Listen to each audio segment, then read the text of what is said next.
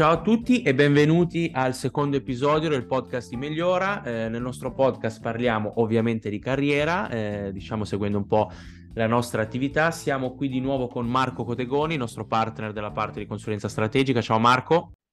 Ciao, ciao a tutti.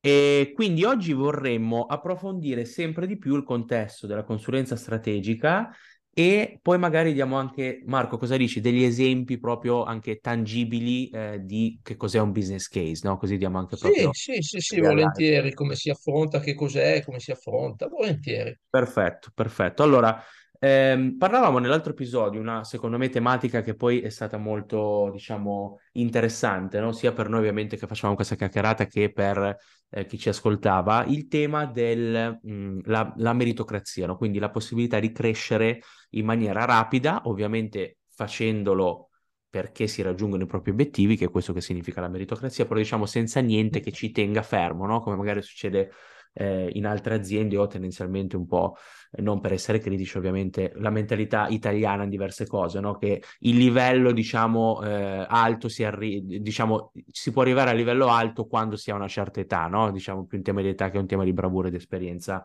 effettiva. Invece in consulenza strategica non funziona così e vuoi dare magari ehm, un'idea di proprio di, questa, di questo percorso no? che si fa in consulenza strategica, quindi come si entra, eh, magari anche facendo degli esempi, mm-hmm. se vuoi, di sì, esempi penti sì, che sì, menzionavamo l'altra volta, eh, come il feature makers o comunque stagisti, associate, eccetera, diamo un'idea proprio di questo, eh, di, di, questa piramide no? corporate che c'è all'interno di, eh, che poi sono molto simili tra, simili tra loro ovviamente, quindi BCG, McKinsey e Bain che sono le top 3, e, e, poi magari ci racconti anche, poi questo te lo chiederò più nei dettagli, che cosa fa un principal, tu che eri un senior principal, no? Quindi diciamo mm. qual era effettivamente il tuo ruolo, quali erano le tue attività. Però partiamo dall'inizio direi, quindi raccontaci un po' come sì. è strutturata questa progressione. Diciamo che allora ci sono inizialmente si possono avere tutta una serie di esperienze così temporanee che sono per esempio, io uso i nomi di BCG, poi cambiano una, da un'azienda all'altra, però i concetti sono molto simili tra loro. Quello che è il visiting associate, no? quindi un periodo di stage che dura qualche mese okay. e che è molto utile a entrambi, nel senso che sia al, la persona, lo, lo, lo, lo che diciamo il visiting associate, perché eh, capisce, comincia a capire com'è il mondo della consulenza, se gli può piacere oppure no, e dall'altro lato all'azienda perché è come no, avere un'ulteriore conferma oltre al business case per capire se quel candidato è adatto o no. Eh, oltre a questo, poi vengono spesso organizzati tutta una serie di eventi, come dicevi, Future Maker, ma piuttosto che le, le mock interview in giro per le università, piuttosto che insomma tutta una serie di attività che hanno la finalità di testare e capire no, l'interesse eh, di, di, di, di, possibili candidati e le loro anche capacità consulenziali. Diciamo che quindi questa è proprio la primissima fase.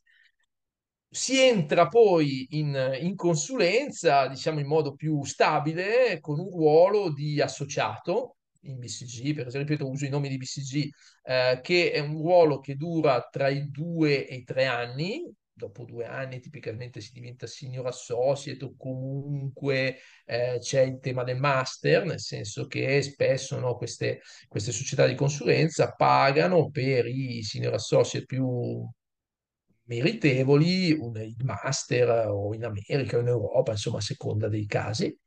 Eh, ecco, questo magari e questo spieghiamolo bene, Marco, se, se, non ti dispiace, che era sì. una cosa che abbiamo menzionato anche in un altro podcast. Quindi, cioè, praticamente tu entri in McKinsey, in, in BCG, poi praticamente dopo sì. tendenzialmente due anni, giusto? Due anni, esatto.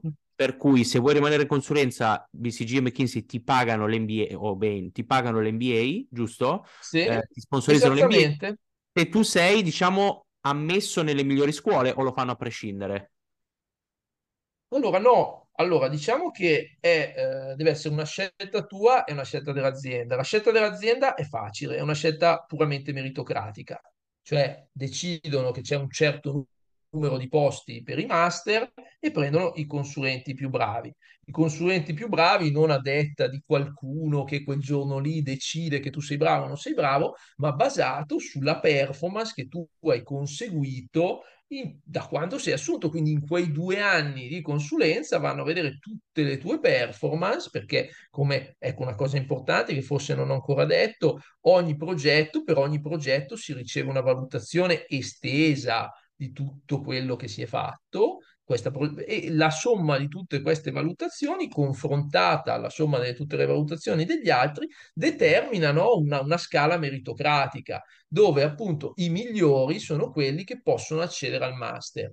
I master, eh, anche lì mh, non è diciamo, non puoi fare il master che vuoi, però puoi fare solo i principali. Ecco, comunque tutti i master più importanti ci sono, ecco, eh, evidentemente. E Ok, la società di consulenza, anche qui con varie modalità, o contribuisce o ti, eh, si sostituisce proprio a te nel pagamento del, de, de, de, del master. E quando torni dal master, tipicamente hai fatto anche il passaggio di carriera da associato a consulente.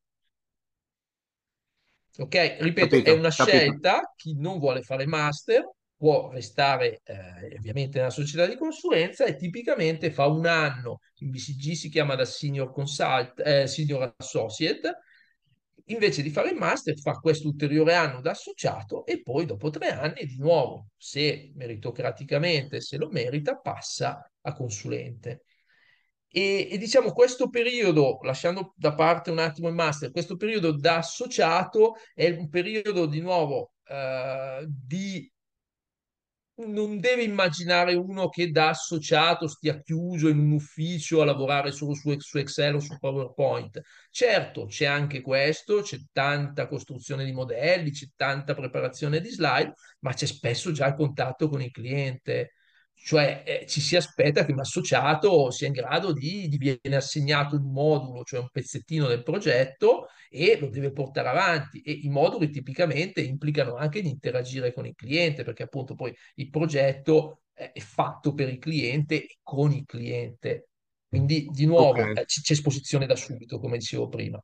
Se tutto va bene, a seconda che dopo due anni si vada in master o si faccia un anno ancora in consulenza, dopo tipicamente tre anni si div- viene promossi a consulente. Perché dico tipicamente? Perché poi c'è, c'è anche qui mer- la meritocrazia fa sì che qualcuno sia promosso prima, ci sono proprio delle finestre, anche qui non c'è niente di eh, randomico o discrezionale, ci sono delle finestre di promozione per cui se tu rientri in un certo quintile sei promosso in quel periodo, se rientri in un altro quintile sei promosso sei mesi dopo o tre mesi dopo, a seconda proprio uno schema che tu però quando entri nella consulenza questo schema ti viene dato e appunto upfront sai già a seconda di quanto sarai bravo, eh, come sarà il tuo percorso. Andando avanti, dopo appunto tre anni diventi consulente. Consulenza è un periodo di nuovo che dura dai due ai tre anni, tipicamente due anni e mezzo. Ok, Un consulente di nuovo è una persona che di nuovo non, non è un manager, quindi non gestisce tipicamente altre risorse, ma ci si aspetta che sia senior su tutte le competenze eh, tipiche eh, di un modulo, quindi viene affidato un modulo più complicato e gli viene data anche parecchia libertà per portare avanti questo modulo. Quindi di nuovo dico, il discorso che facevamo l'altra volta, cioè di responsabilità e di indipendenza che viene dato nella sì, consulenza, è elevato, elevato, perché qui stiamo parlando di una persona che magari si è fatta tre anni da associato ed è al suo primo anno di consulente, quindi in tutto ha quattro anni di consulenza e comunque deve essere in grado di interagire con il cliente, di sviluppare eh, il suo modello, di arrivare a conclusioni delle sue analisi, di fa- formulare una raccomandazione. Quindi, insomma, mh, di nuovo, non, non si sta in ufficio a, a lavorare solo a guardare i numeri. Ecco. Eh, dopo il periodo di consulenza, anche qui che dura dai due a tre anni a seconda del quintile nel quale ci si posiziona, si diventa manager. Mm, ed è un cambiamento questo abbastanza importante perché da manager no, si comincia a lavorare con dei team fatti di consulenti ed associati che appunto rispondono a, a quanto il manager richiede, no? Che Marco, giusto per dare il Eh, nome siamo- corretto, in BCG credo si chiami ancora Project Leader. Project Leader, Ok. Project Leader, assolutamente sì. Che, che è anche un nome molto bello perché ti chiarisce proprio che il Esatto, Project cosa Leader è fai? quello che è responsabile del progetto. Diciamo, Esatto. sopra c'è un partner o più partner che eh, diciamo, interagiscono a livello molto molto senior con il cliente, ti danno i consigli e le linee guida di massima, però la responsabilità del progetto ricade poi effettivamente sul Project Leader, ecco. Eh, e anche appunto tutta la gestione del team, team che spesso non è un team fatto solo da associati e consulenti BCG, ma diventa sempre più un team con competenze diverse perché puoi avere anche eh, soggetti del cliente no, che fanno parte del team, piuttosto che oggi ci sono tante aree di competenza diverse, quindi magari nel tuo team c'è un data scientist, nel tuo team c'è un esperto di marketing, Ah, digital marketing nel tuo team, quindi è anche un team che non, non devi immaginare, almeno io quando sono entrato in BCG era molto più semplice lineare, era un team fatto da associati e consulenti, punto. Oggi invece sono team, il project leader si trova a dover gestire dei team molto vari, con competenze, eh, modalità anche di interazione molto diverse, perché sicuramente interagire con un consulente senior che quindi ha, ha tanta esperien- già tanta esperienza di come si fa una slide, di come si prepara un documento, eccetera, è molto diverso che interagire con un data scientist che invece ha una conoscenza molto molto profonda dei numeri, ma chiaramente una conoscenza tipicamente molto minore di come, di come si arriva a fare una slide o, o di esprimere un so what in un testo, ecco. Quindi chiaro. diciamo anche quella di Project Leader è un'avventura molto interessante che, e anche questa dura circa tre anni. Di- tra i due e mezzo, eccetera, dipende poi dalle case, come, co- come la vedono e dalla velocità di, di- di- di- crescita di ciascuno. Eh, dopo Project Leader, il passaggio successivo è a Principal. Eh, che cosa fa? Ecco, mi chiedevi che cosa fa il Principal. Sì. Il Principal di nuovo ha la responsabilità dei progetti e in più comincia a eh, gettare le basi per diventare partner. Quindi deve cominciare ad occuparsi di attività, diciamo, funzionali, quindi non basta più fare il singolo progetto, ma bisogna cominciare anche a specializzarsi, portare, no, un knowledge dentro, dentro, dentro l'azienda di consulenza, nel caso era BCG, e anche, diciamo, cominciare a ragionare in termini commerciali. Quindi ci si aspetta che un principal cominci, no, a sviluppare relazioni per vendere nuovi progetti, aiuti i partner a eh, sviluppare no, relazioni commerciali con nuovi clienti o chiaramente dentro la stessa società trovare nuove possibilità. Eh, oltre a quello che dicevo, appunto, di cominciare anche a ragionare di costruire il suo futuro da partner, quindi la sua piattaforma. E magari questo accade perdendo un po' di controllo, tra virgolette, sui progetti, nel senso magari il principal ha sotto, diciamo, no, a suo riporto uno o due project leader che poi seguono più in dettaglio il singolo progetto e questo gli consente, no, questa leva in più che ha, gli consente di svolgere quelle altre attività che dicevo prima. Eh, e questo Quindi, il- la- tipicamente il percorso da principal dura un po' di più e il passaggio successivo è appunto quello di diventare partner. ok. Eh, Quindi Marco, quindi se esatto. dovessimo, se, se Sì. dovessimo riassumere, anche proprio diciamo Mm. per dare lo scheletro, cioè la scaletta qual è? Hai detto si parte da visiting associate o intern, giusto da, da stagista, Sì, visiting associate, internet, eccetera, che sono proprio i livelli, diciamo, anche temporanei, no? Molto spesso durano un'estate o qualche mese. no? In cui diciamo è la, la possibilità di fare un'esperienza di tre mesi, tendenzialmente o sei mesi in consulenza, Esatto, ovviamente per imparare, no? Che cosa vuol dire fare questo lavoro, ed è un bravissimo, ottimo modo. Poi abbiamo bravissimo. associate, quindi diciamo in, Poi abbiamo associate eh? che dura due anni, senior associate o il master, beh, il master dura uno o due anni, senior associate dura un anno, si Ok, diventa consulenti, sì, consulenti lo si resta per due anni circa, dopo consulenti si diventa project leader, quindi manager, eh, anche qui due o tre anni, e poi principal 3-4 anni. Ok. E poi alla fine partner. E poi partner che po' diciamo è il anni, se livello... tutto va bene, Sì, senior partner, sì, poi dopo dentro la categoria di partner c'è tutta una scala molto ampia, no? Eh, di diversi livelli, però tecnic- diciamo anche lì, quindi anche quando si è partner non è che si è arrivati, si continua ad andare avanti. Poi non chiaro, so, mi viene in mente McKinsey, in questo caso no, ci sono i partner e ci sono i managing director o executive director, non mi ricordo come si chiamano, comunque cioè soggetti che hanno seniority, responsabilità e, e anche certo. peso nell'azienda diversi, insomma, e lo stesso anche in BCG, ci sono i senior partner e così via. Chiaro. Allora, eh, quindi tu diciamo da eh, principal per tanti anni in BCG e Mhm. credo anche già da project leader, no? Quindi i, i colloqui inizi a farli Sì, da livello project leader, giusto? In- in- in, diciamo, i miei tempi eh, si facevano da quando diventavi manager. Eh, credo, dico i miei tempi perché mi pare che in realtà ci sono altre aziende che rifanno già fare i consulenti e non ricordo se, cioè non lo so, se BCG aveva forse stava valutando se farli fare anche i consulenti senior, non so se poi è accaduto così oppure no, devo dire la verità chiaro. non lo so, Eh, però ecco, i, i diciamo, colloqui sì, esatto, tipicamente devi avere un po' di seniority per fare i colloqui, perché certo, chiaramente devi capire, no? La, la domanda chiave poi che ti fanno alla fine del colloquio è: ma tu questa persona te la prenderesti nel tuo team sul progetto che stai facendo oggi? Mm, mm, mm, certo, E quindi chiaramente, di nuovo, un associato non sarebbe in grado di rispondere a questa domanda, no? Per quello anche un consulente non ha mai avuto il ruolo di manager, quindi fa un po' fatica a rispondere a questa domanda.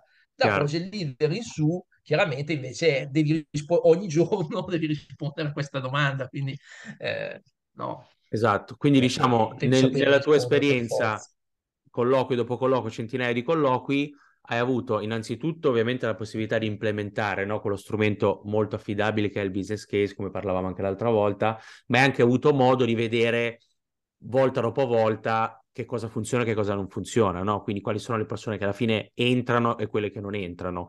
Secondo me, a differenza sì. da quello che si pensa, per entrare in consulenza strategica non è necessario essere un genio assoluto Einstein, bisogna essere una persona con senso ovviamente di business, con intelligenza molto spesso laterale, quindi che è in grado di spaziare no, da una cosa all'altra e soprattutto con un pensiero logico e strutturato, perché noi vediamo molto spesso eh, persone molto molto in gamba, brillanti, ma che mancano proprio di quella struttura di pensiero, magari iniziano dall'inizio, poi partono, vanno alla fine, tornano, cambiano idea, quindi diciamo questa intelligenza un pochino magari più adatta a una persona creativa, ok? Quindi magari una persona artistica, Mhm. quindi ci sono tantissimi tipi di intelligenza, come sappiamo, no? C'è quella emozionale, c'è quella numerica, eccetera. Quella che va bene, secondo me, per fare consulente, strategi- consulente strategico è l'intelligenza, chiamiamola logica, ok? Quella analitica, ovvero non necessariamente di numeri, ma avere un pensiero strutturato in modo che nella tua mente quello che stai dicendo è chiaro, nella mente e nelle orecchie di chi ascolta è ancora più chiaro e soprattutto quello che stai seguendo è un piano, una struttura, no? Chiara che poi ti porta in maniera passo, passo, passo dopo passo a risolvere, diciamo, a craccare questo caso, no? A risolvere questo caso. Sei d'accordo con questa Esatto, ma perché assolutamente sì, assolutamente sì, perché già, se poi tu ci pensi, no, il consulente dentro un'azienda fa proprio questo, cioè porta Esatto. il buon senso, la capacità di essere analitici, eh, la, la- la- la capacità di fare analisi, di essere conseguenziali, di essere, esporre anche in modo comprensibile, logico, solido, eh, quello che si è si è trovato da queste analisi cioè, quindi, di nuovo, tu dici il genio, eh, secondo me non c'è bisogno, per fortuna, perché se no eh, i consulenti farebbero forse tre o quattro, perché di geni, Esatto. no, ce ne sono molto molto pochi, sinceramente, no? Albert Einstein era uno. ehm, si cerca più gente che abbia queste caratteristiche e devo dire che queste caratteristiche, fortunatamente, sono anche caratteristiche che si apprendono,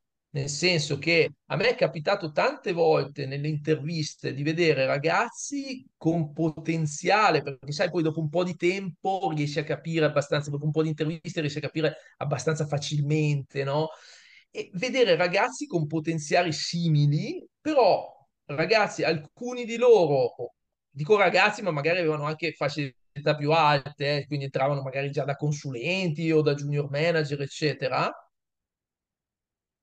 E um, a parità di tutto qualcuno si era preparato di più e qualcuno di meno. Allora chi esatto. si è esatto. preparato di più riesce più tranquillamente ad andare avanti, perché di nuovo non è questione di genio, non è questione di fare delle cose eh, fantastiche, è questione di essersi preparati e saper rispondere bene alle domande, strutturare la risposta, capire il modello, lo schema da seguire. Ecco, è, è questo, è questo che ti fa capire che uno ha il potenziale per fare il consulente non credo nessuno mai a un'intervista abbia chiesto equazioni di sistemi di equazioni differenziali a mente o non so, di recitare dieci pagine guida telefonica a memoria. Cioè, sono esatto. tutte cose che uno può fare se si prepara nel modo corretto. Eh. Assolutamente sì, assolutamente sì, giusto. Ecco, quindi parlando di business case, um, come dicevamo all'inizio, sarebbe bello se riuscissimo a dare un esempio, no Marco? Quindi far capire al nostro ascoltatore eh, che cos'è un business case nella pratica, fare un esempio, dare un'idea di eh, come si potrebbe risolvere e soprattutto qual è un esempio di un problema che può essere da business case, no? ovviamente oltre alla risoluzione, una, una tipologia di tematica. Quindi r- raccontaci un po' tu, vai, poi ovviamente io magari ti, come, come, sempre ti interrompo, ti faccio qualche domanda perché mi pongo un po' diciamo nei panni dell'ascoltatore, no? Però sì, eh, sì, fai sì, tu un esempio magari di un business case che utilizzi o con i nostri clienti o comunque uno che ti viene in mente per far capire quale può essere appunto un, un tipo di business case e poi ovviamente come risolverlo in maniera eh, riassuntiva. Sì, guarda, te ne dirò uno che abbiamo usato proprio oggi, che serviva all'obiettivo, che è un po' particolare, che però di nuovo ogni business case ha le sue particolarità in realtà. Eh, il business case è questo, dice che abbiamo un cliente che è un grande fondo di private equity, ha comprato un'azienda che si occupa di produrre e vendere generi alimentari surgelati mm. e eh, vorrebbe triplicare la profittabilità di questa azienda in tre anni e chiede a noi consulenti di, di fornire delle idee. Questo è un po' la struttura del business case, no? Quindi è una domanda okay. lontana dalla verità perché capitano questo tipo di domande da parte di private equity o comunque di, di soggetti più vari e ehm, il candidato ha circa una ventina di minuti, mezz'ora massimo per provare a rispondere a questa domanda. Ti posso dire, ecco, cosa io da intervistatore mi aspetterei come risposta a questa domanda. Mi aspetterei prima di tutto eh, che venisse chiarita l'ambiguità, cioè, come hai potuto capire, ho fatto una domanda super generica Mm. Non ho detto alcun numero, non sappiamo, non dico quanti profitti fa oggi, ma nemmeno quanti ricavi fa questa azienda, poi generi alimentari, che generi, cioè è molto molto generico, no? Eh, scusate il gioco di parole. Mm-hmm. E quindi mi aspetto che prima di tutto un bravo candidato cominci subito a chiarire con delle domande no, pertinenti, vada a cercare di chiarire tutti gli elementi di ambiguità o di scarsa trasparenza che questo caso presenta. Una volta che ha fatto questo esercizio e che quindi è stato in grado anche di capire la tipologia di caso, perché magari lo vedremo nelle prossime puntate, però ci sono tipologie di casi diverse, sì, sì, sì. mi aspetto che quindi il passaggio successivo sia quello di costruire uno schema logico di soluzione per questo caso. Ti faccio un esempio banale eh, i profitti sono generati dai ricavi meno costi, quindi mi aspetto che il candidato mi dica bene, allora io devo andare a capire come posso aumentare i ricavi e tipicamente sì. i ricavi sono prezzo per quantità e quindi chiaramente qui stiamo facendo una cosa molto generica, poi avremo dei diversi prodotti, dei diversi segmenti, dei diversi canali, eccetera, eccetera, però ragioniamo prezzo per quantità e poi dall'altro lato devo trovare delle iniziative per ridurre i costi. I costi anche qui sono un po' da classificare, catalogare, esplodere ed analizzare. Mente si può distinguere tra costi fissi e costi variabili piuttosto che andare a prendere i costi e riferirli ai singoli prodotti e così via. Mi aspetto anche che mi dica poi, dice ok, c'è anche un tema di investimenti, perché tipicamente no, non si tratta di aumentare del 5% i profitti, ma per triplicarli sarà necessario fare tutta una serie di investimenti, quindi dovrò anche controllare le tempistiche di break-even di questi investimenti e poi riferire tutto questo al fatto no, che loro ci hanno chiesto di triplicare in tre anni dovrò anche evidenziare una serie di rischi, di difficoltà che ci possono essere in conseguire questo. Ecco, questo io mi aspetto no, che un consulente metta in piedi uno schema, non che lo risolva subito, eh, ma che metta in piedi uno schema simile a questo. Cioè uno schema che tiene conto, questi sono i famosi framework o schemi mentali, però sì, insomma sì. una struttura che mi spieghi in modo convincente come pensa di risolvere quel caso. Ecco, poi magari successivo, io gli darò una Prego, No, no, dimmi, volevo dimmi. chiederti, poi magari nella prossima puntata parliamo anche di framework, di cosa sono, che sono anche queste, diciamo, parole che si sentono spesso, no, quando si parla di business case, però mi interessava, eh, e poi ti lascio sicuramente continuare, ma appunto per, per chiarire un punto, Dimmi. mi interessava quello che dicevi prima, cioè lo schema, no? Quindi n- non è una domanda, non sarà mai una domanda trabocchetto, è, è una, una domanda il più ampio possibile, che presuppone, sempre per semplificare, come dicevamo nell'altra puntata, no? Quindi per fare, diciamo... Eh, pulire un po' la cosa, ok? Semplificare, levare un po' di, di dubbi e di, e di eh, diciamo, cose non molto chiare, ok? Quindi il primo passaggio è quello, quindi dare un po' di contesto alla cosa, poi andare a creare esatto, uno dargli un schema. contesto e un perimetro, dargli anche un Sì. contesto e un perimetro, no? Capire tipicamente quando fai un progetto vero è fondamentale che già nella proposta definisci il perimetro, cioè di cosa ci occuperemo esattamente. Mm, E questa è la cosa che anche in un business case va subito chiarita, cioè che- di che cosa vuoi che mi occupi esattamente, no? Quindi devi prima di tutto avere chiaro questo, perché se non hai chiaro questo, poi il business case diventa un problema. Certo, certo. Quindi questo è il primo passo, poi vedere un po' di struttura e di schema a quello che effettivamente andrei a fare, ok? E poi per ogni verticale vai un po' a approfondire, no? Quindi ovviamente più nel- nei tecnicismi di che cosa vogliono fare, anche magari ovviamente proponi... Esatto, esatto, esatto, eh, assolutamente sì. E tipicamente in uno di questi verticali ci sarà una parte quantitativa, quindi qualche calcolo da fare, 99% delle volte senza calcolatrice a mano, che anche qui poi lo vedremo il valore che ha perché si usa fare i calcoli a mano.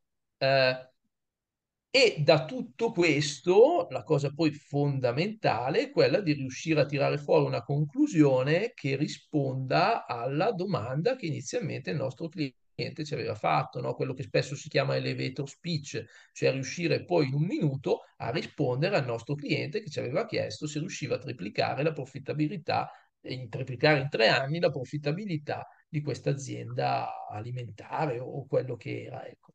Questa è un po' la struttura classica eh, di soluzione in business case e quello che l'intervistatore si aspetta. In mm, tutto questo, l'intervistatore di cosa terrà conto? Terrà conto, beh, del problem, generalizzando, eh, terrà conto proprio del problem solving, cioè come sei riuscito a risolvere questo caso. Terrà conto anche di quanto sei stato efficace, di quanto sei stato tenace, di quanto anche hai reagito agli input e ai feedback che l'intervistatore ti dava man mano che andavi avanti nel caso ok, e infine è anche molto importante valutare lo standing e la comunicazione.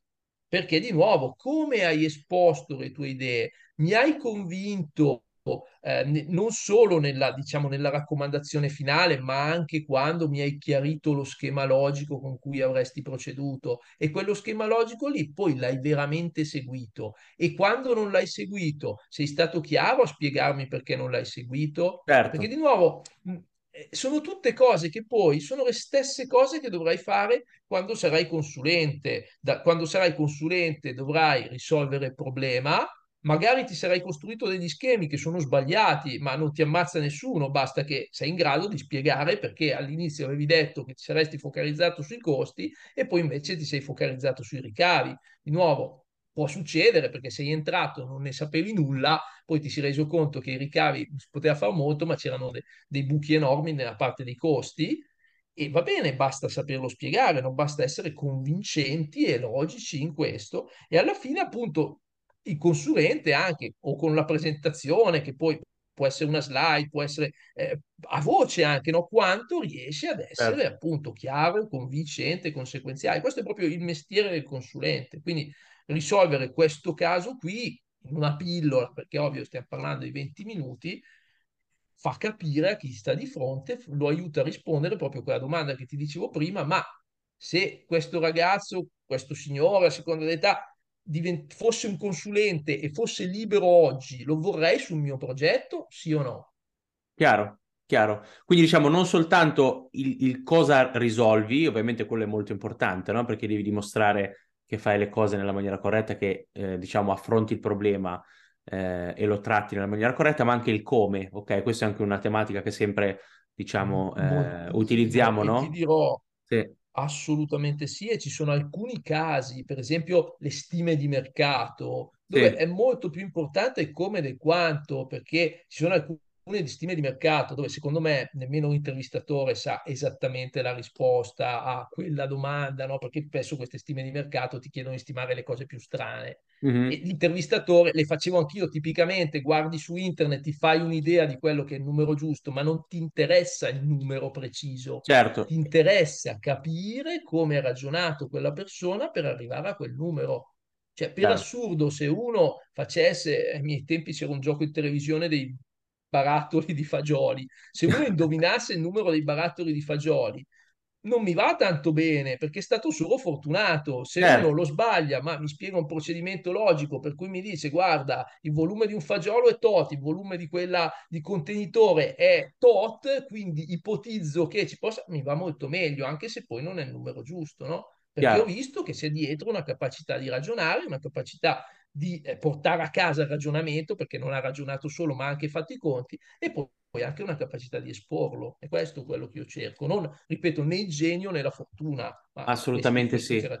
E poi queste sono in realtà eh, tematiche che, come dicevamo prima, ehm, escono sempre di più, no? Anche nelle nostre sessioni in generale di, di consulenza di carriera, nel senso che poi sono quelli che anche nello sport vengono definiti gli intangibles, no? Quelle cose che sono intangibili, che non sono quantificabili magari, no? Quindi molto spesso superficialmente si tende a lasciarle perdere perché ci interessa sempre solo dei numeri. In realtà no, perché poi quello che fa la differenza tra una persona che ha successo o meno, come stai dimostrando tu, in consulenza strategica o in una grande azienda o in qualsiasi contesto lavorativo, anche nello sport ad esempio, è la mentalità, è l'approccio che hai, la tua leadership, la comunicazione che hai con i colleghi, con il cliente, il modo in cui ti poni, la tua personalità. Queste cose fanno poi la differenza perché unite ovviamente alla competenza ti fanno avere successo, no? Ci sono tantissimi calciatori o giocatori di basket con grande talento, ma poi non avevano magari la mentalità giusta per farcele, sono rimasti in Serie C perché non hanno avuto, diciamo, la, la, la forza no, di andare oltre. Così uguale non vuol dire che tu, siccome sei una persona molto intelligente, allora automaticamente diventerai un consulente. Deve avere anche tutto questo, diciamo, pedigree no? di capacità e di caratteristiche di personalità che ti fa- fanno in modo che tu sia una persona con cui il cliente si trova a suo agio, affidabile, che riesce a presentare le cose in maniera chiara, eccetera, eccetera, eccetera, sicuramente.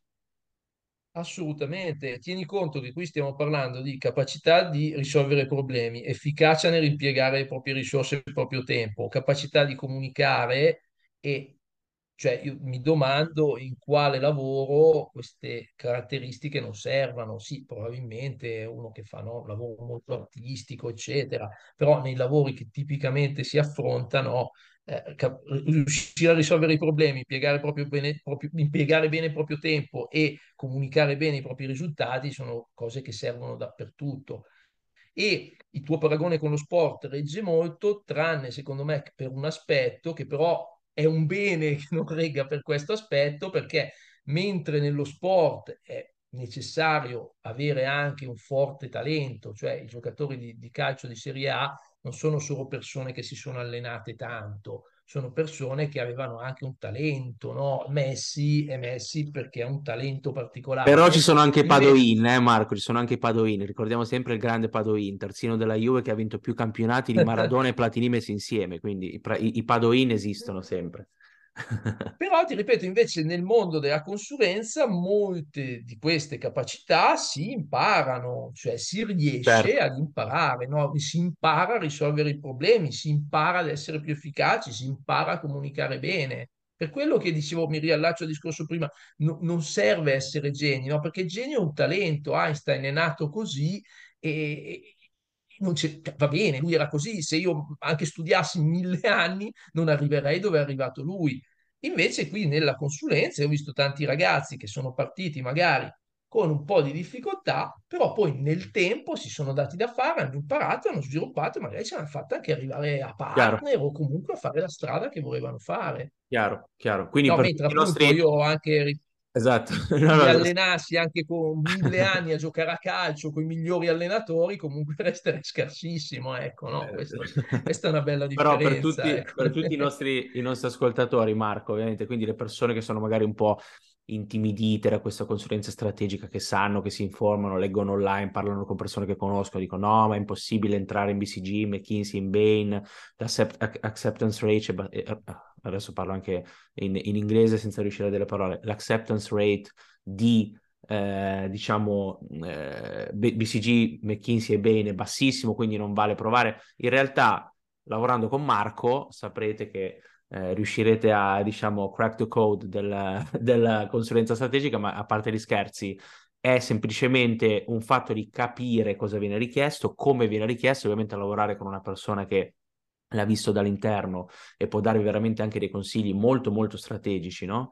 Eh, su come affrontare alcuni problemi perché sa che cosa vi verrà chiesto, vi verrà chiesto ha un valore inestimabile, no? Perché alla fine poi, come ha dimostrato Marco in quello che ci ha raccontato, ma come ci dimostrerà anche nelle prossime puntate, quello che fa la differenza è sapere che cosa ti troverai davanti, sapere ovviamente che sarà complicato, ma prepararsi in funzione di, questo, di questa sfida, no? di questo grandissimo ostacolo e le persone che diciamo arrivano preparate se hanno poi anche una, una, diciamo, un insieme no, di caratteristiche che dicevamo prima, quindi la, la, mentalità giusta, la personalità, l'apertura mentale, la capacità comunicative, che anche queste sono comunque skill che vanno allenate, eh, hanno una grande possibilità in realtà di entrare, perché il consulente, come diceva Marco, si chiede vorrei questa persona come nel progetto, quindi quando la risposta è sì, 99 su 100 viene assunto, no? Quindi ovviamente aumenti tantissimo le, le, le possibilità di, di, assunzione.